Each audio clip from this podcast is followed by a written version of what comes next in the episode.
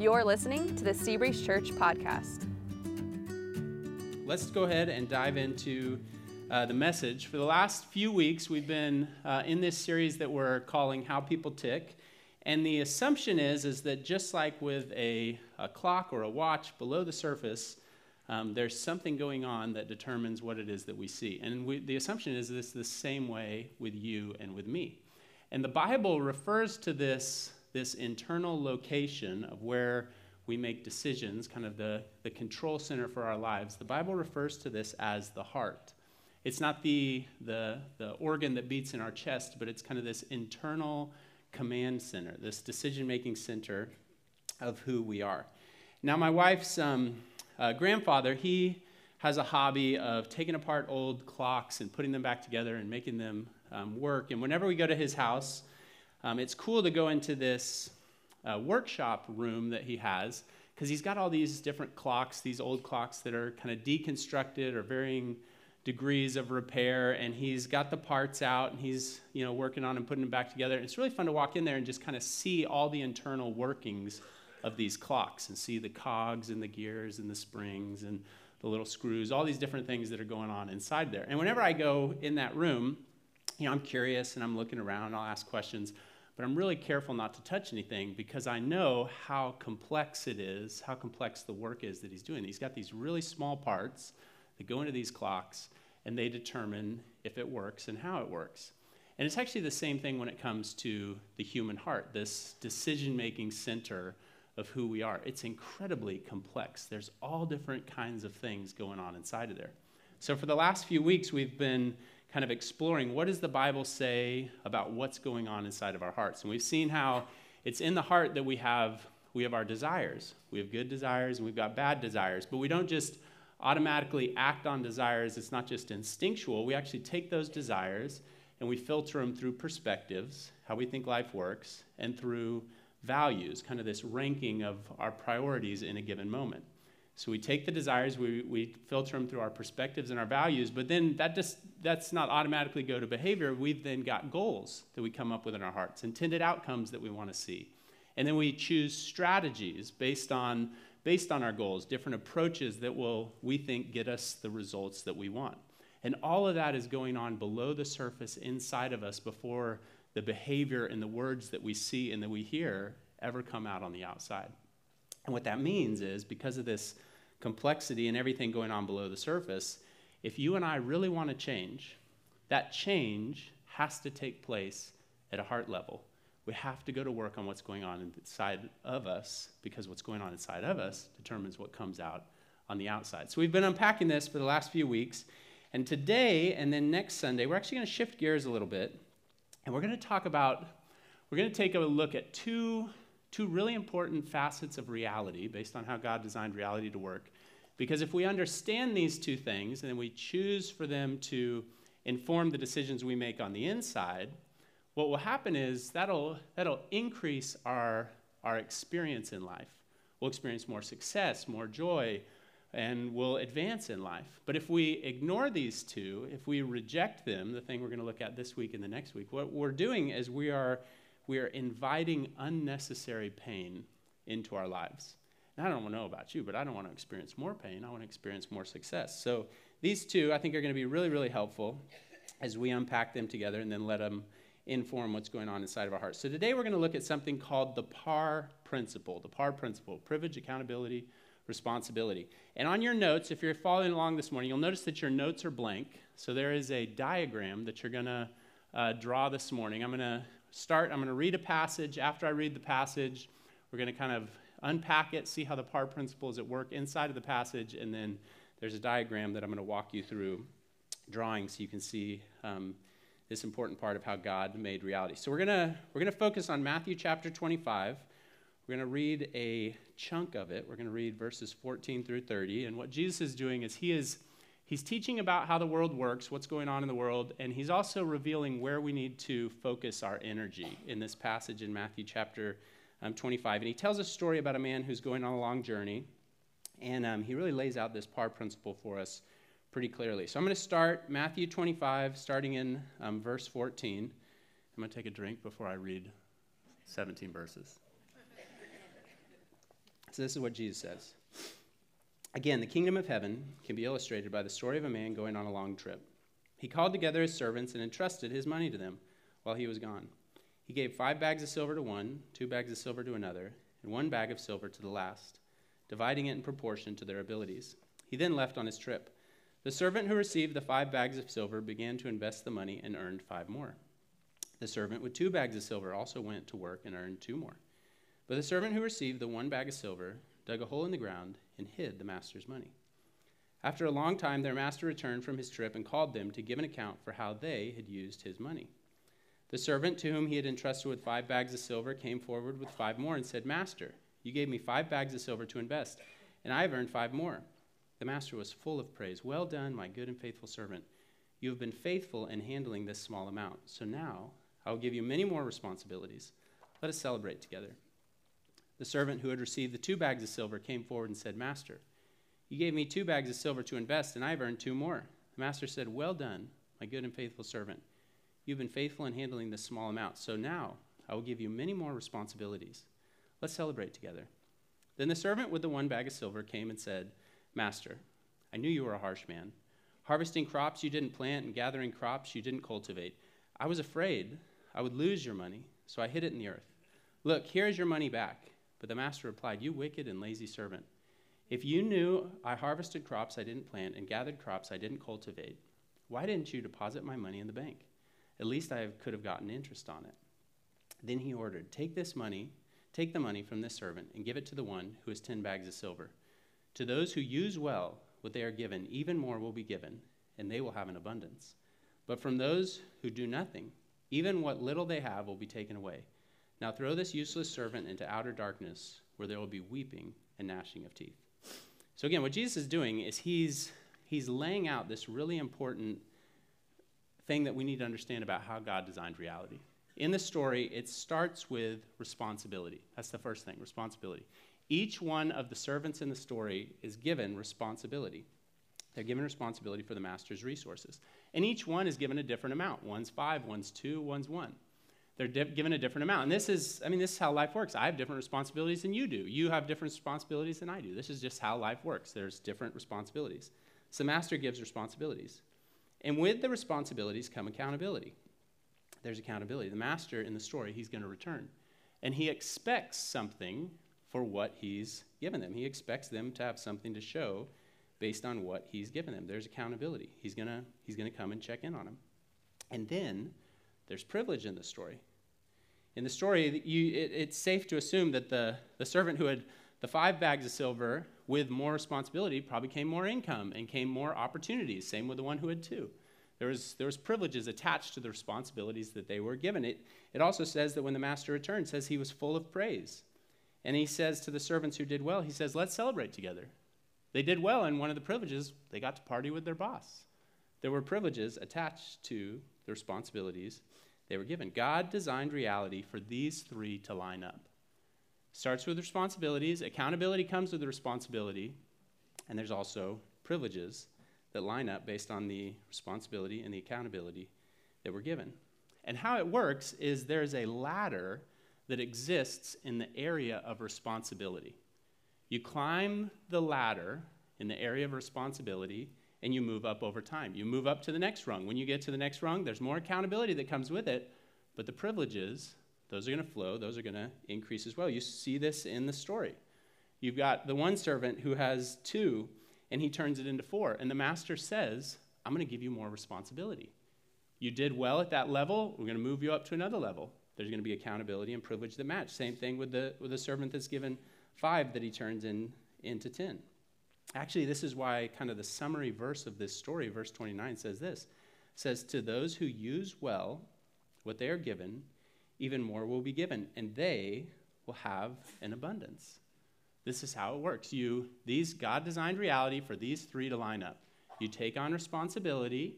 As you are do well with your responsibility, there is accountability there, but then the privilege over time matches that. And then you move up to the next rung. And you move up. These three increase together over time. And the word actually that describes how you climb the ladder is the word faithful. As you're faithful with your responsibilities, that's how you climb the ladder. You, sometimes we think you climb the ladder by being pushy or being a go getter or looking out for number one or you've just got to grab life by the horns and you've just got to make it happen. Sometimes we think, well, that's how you climb the ladder. But actually, God says, no, the way you climb the ladder, according to Him, is by being faithful with the responsibilities that you've been given. This is why what the master says to the two servants who do well, he says, Well done, my good and pushy servant, my good and mean, aggressive servant. No, he says, Well done, my good and faithful servant. You have been faithful. So, what he's saying is, you climb the ladder by getting really clear on, okay, these are the responsibilities that I've been given. I need to be faithful with those. Faithful meaning handling them the way that God instructs. That's what faithful is. Faithful is, okay, I know what God wants me to do and how He wants me to do it. Now I'm going to do it. When you're faithful with those responsibilities, over time, you climb the ladder. And I actually want to I want to highlight three areas of faithfulness that God wants us to pay special attention to because in our in our culture in our society, we often overlook these and think that they're insignificant, but from God's perspective, God actually says these three areas, these are these are the proving grounds.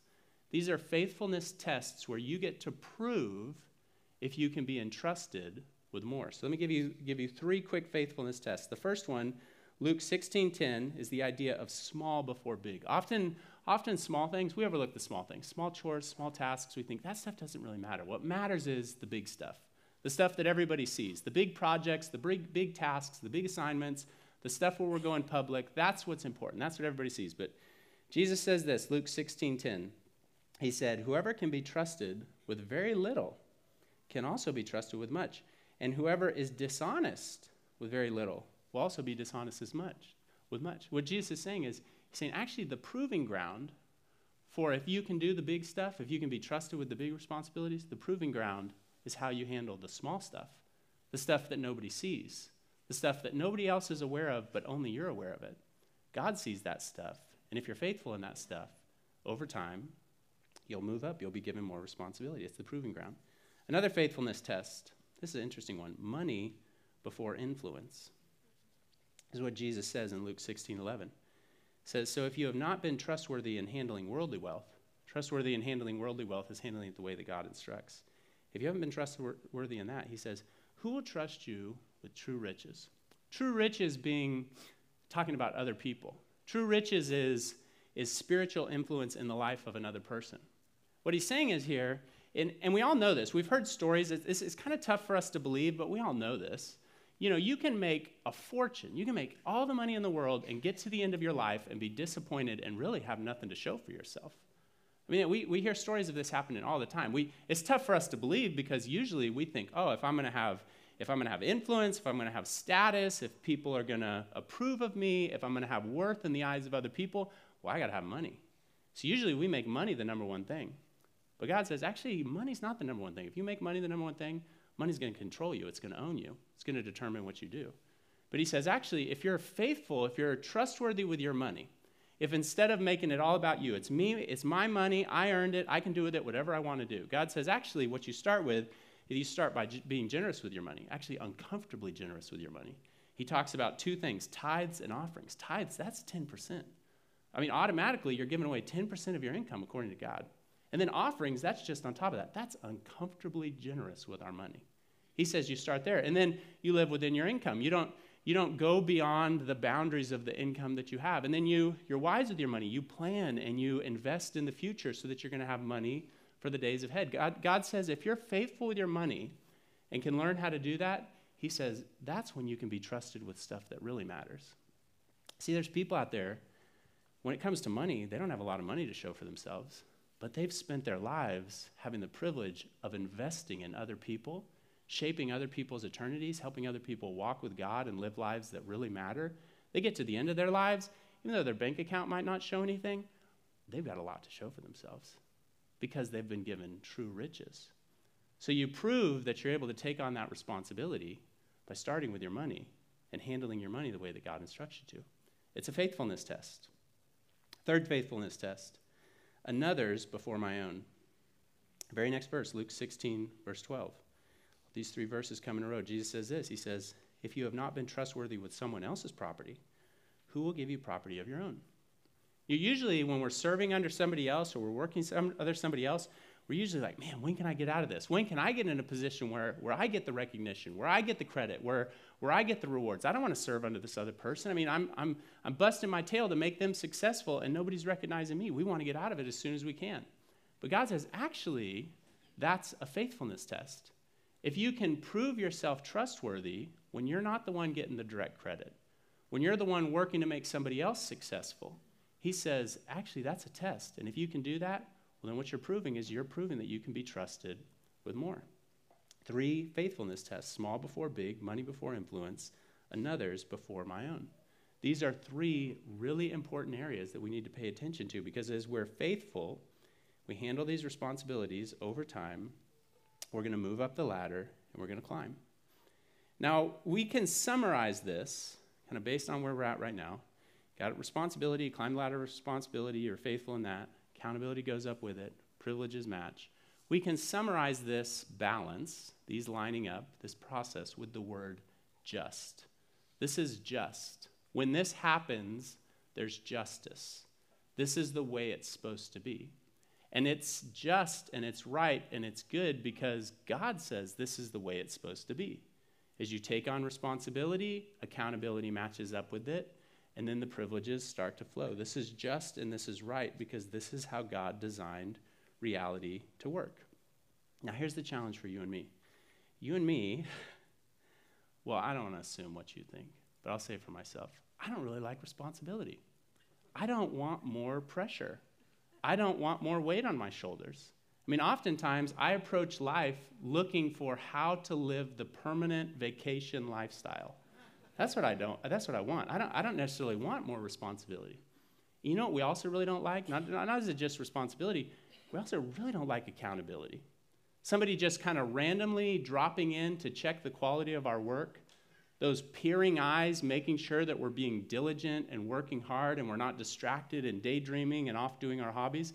We really don't like the accountability. But you know what we do like? Privilege. We love the privilege. We want the reward. We want the money. We want the free time. We want the vacation lifestyle. We want the privileges.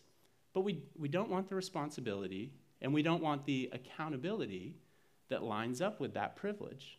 And so, what we'll do inside of our hearts, because we want that privilege, and because on our value scale we put the privileges, this is a top thing, and, and on our perspectives we think that, oh man, if I could just get the privilege, well, then I would be happy, then I would be satisfied. That's the life that I want because we filter our desires through those things, we come up with strategies on the inside of our heart to get out from under the responsibility, to not have the accountability, but to get the privilege, because the privilege is what we want.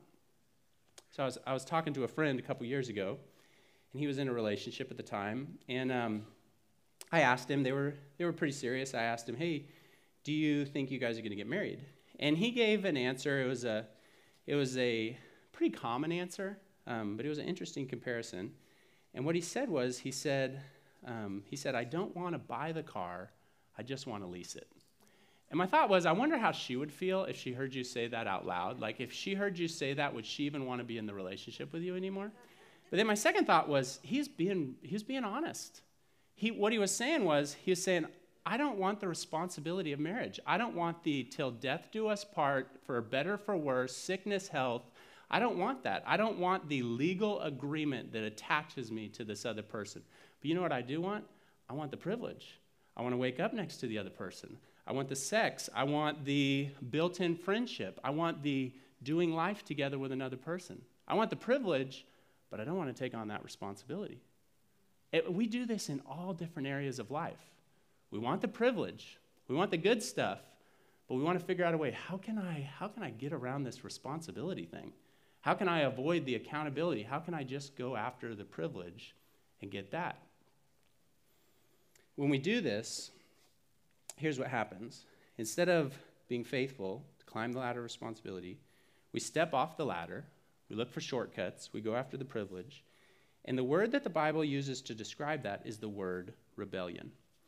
And the reason it's rebellion, it seems like a harsh word. Come on, Ellie, it's not rebellion. We just want the privileges And, in a lot of these things. I mean, even like let's take uh, let's take the example of living together or having sex before marriage. Our society actually says it's foolish not to test drive the car before you buy it. There's all kinds of stuff where our society says, that's not, that's not rebellion, that's the way it's supposed to be. The reason it's rebellion, the reason that we're using that word, is because it's going against the way God designed reality to work. That's why it's rebellion. It really doesn't matter what other people say, it matters what God says on the topic. And if God says it's on the topic, well, He's the one that designed reality. So we can either go along with His reality that He designed, or we can try to work against it, go after the privilege, then we're entering into rebellion. We rebel when we take privileges that we don't deserve. And because this is supposed to be a just balance, because these three are supposed to line up, when we're not faithful with our responsibilities, we go after the privilege, we are setting the wheels of justice in motion. And we are starting a process where we will experience judgment because of our actions. Sometimes it's instant. I mean, sometimes we can think of examples where somebody does something, they take a privilege that they don't deserve, and then bam, it's instant. You know, think of like sports are going on right now. Some fan does something stupid, decides they want to be on the field of play too. So they go run on the field of play where only the players have the privilege of being. Well, I mean, the judgment is instant. Some security guard just comes in and just lays him out. And it's like, oh, yeah, that was stupid. He shouldn't have taken that privilege. That wasn't his. Other times, it takes decades Sometimes it takes a lifetime to experience the consequences of the wheels of justice being set in motion. So we look around us and we say, well, they're getting away with it. Well, they're getting away with it. Or even in our lives, we think, come on, this, this isn't real. This isn't the way God set up reality. I mean, I did that and I haven't experienced anything bad.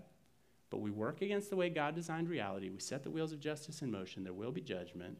We're going to be held accountable for that. And then the outcome eventually is going to be loss we're going to be in a worse place than where we started. There's loss when we work against the way God designed reality to work.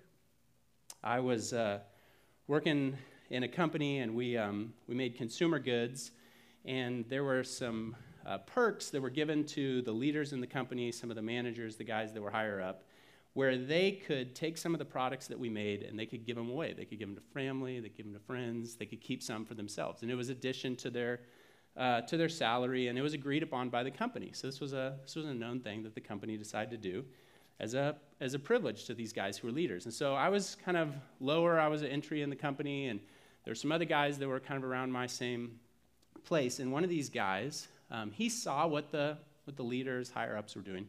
He decided he wanted to do it too. He had access to the product, and so he decided, well, they're able to give it away. They're able to use it for themselves.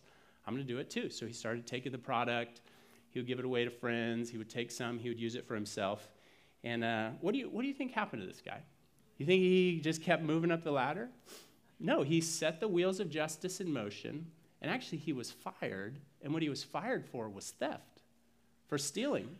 So while at one moment he had a job and had the income, because he decided to go after the privilege that wasn't his, he hadn't been given it, because he didn't have that responsibility, he set the wheels of justice in motion. He's held accountable.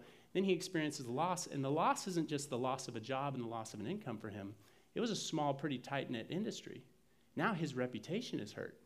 Now it's hard for him to get another job because he's been fired because of this character issue of stealing from the company. This is how God designed reality to work. If you go after the privilege without being faithful in your area of responsibility and taking the privileges that matches that, if you just go after the privilege, You've set the wheels of justice in motion. You will be held accountable. There will be judgment, and you're going to experience loss in life. You're inviting unnecessary pain into your life. But if you want to climb, if you want to advance, one of the beautiful things about this is because God's laid this out for us, if you want to get ahead, if you want to experience success, if you want the privileges at our higher level, you get that by saying, okay, what are my responsibilities? What are my responsibilities right now? Okay, I need to be faithful with that. I need to be faithful with the small stuff. I need to be faithful with my money. I need to be faithful in the places where I'm serving under another person. And over time, as you do that, you will climb the ladder. You will advance. Again, this is how God designed reality to work. So, for you and me, as we kind of get our heads around the PAR principle, what we have the opportunity to do is to choose okay, am I going to allow this to, to inform my decision making? Which will result in more success, advancement, a better experience in life? Or am I going to reject this?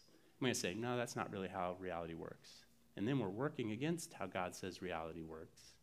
and we're going to invite unnecessary pain into our lives. The PAR principle. This is how God designed reality. So now it's a question for us inside of our hearts. Are we going to choose to act on that, or are we going to re- reject it? Let's pray.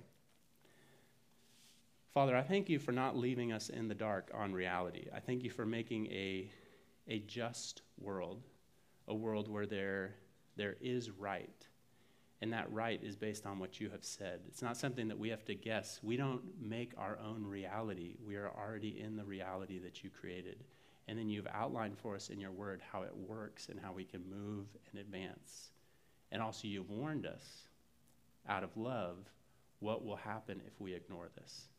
So, God, I thank you for the wisdom of this, and I pray this is something that we would allow to inform our decisions.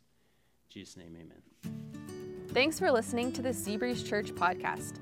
For more information about our church, you can visit our website, seabreezechurch.com. Thanks again for listening in, and we hope you'll join us next week for the Seabreeze Church podcast.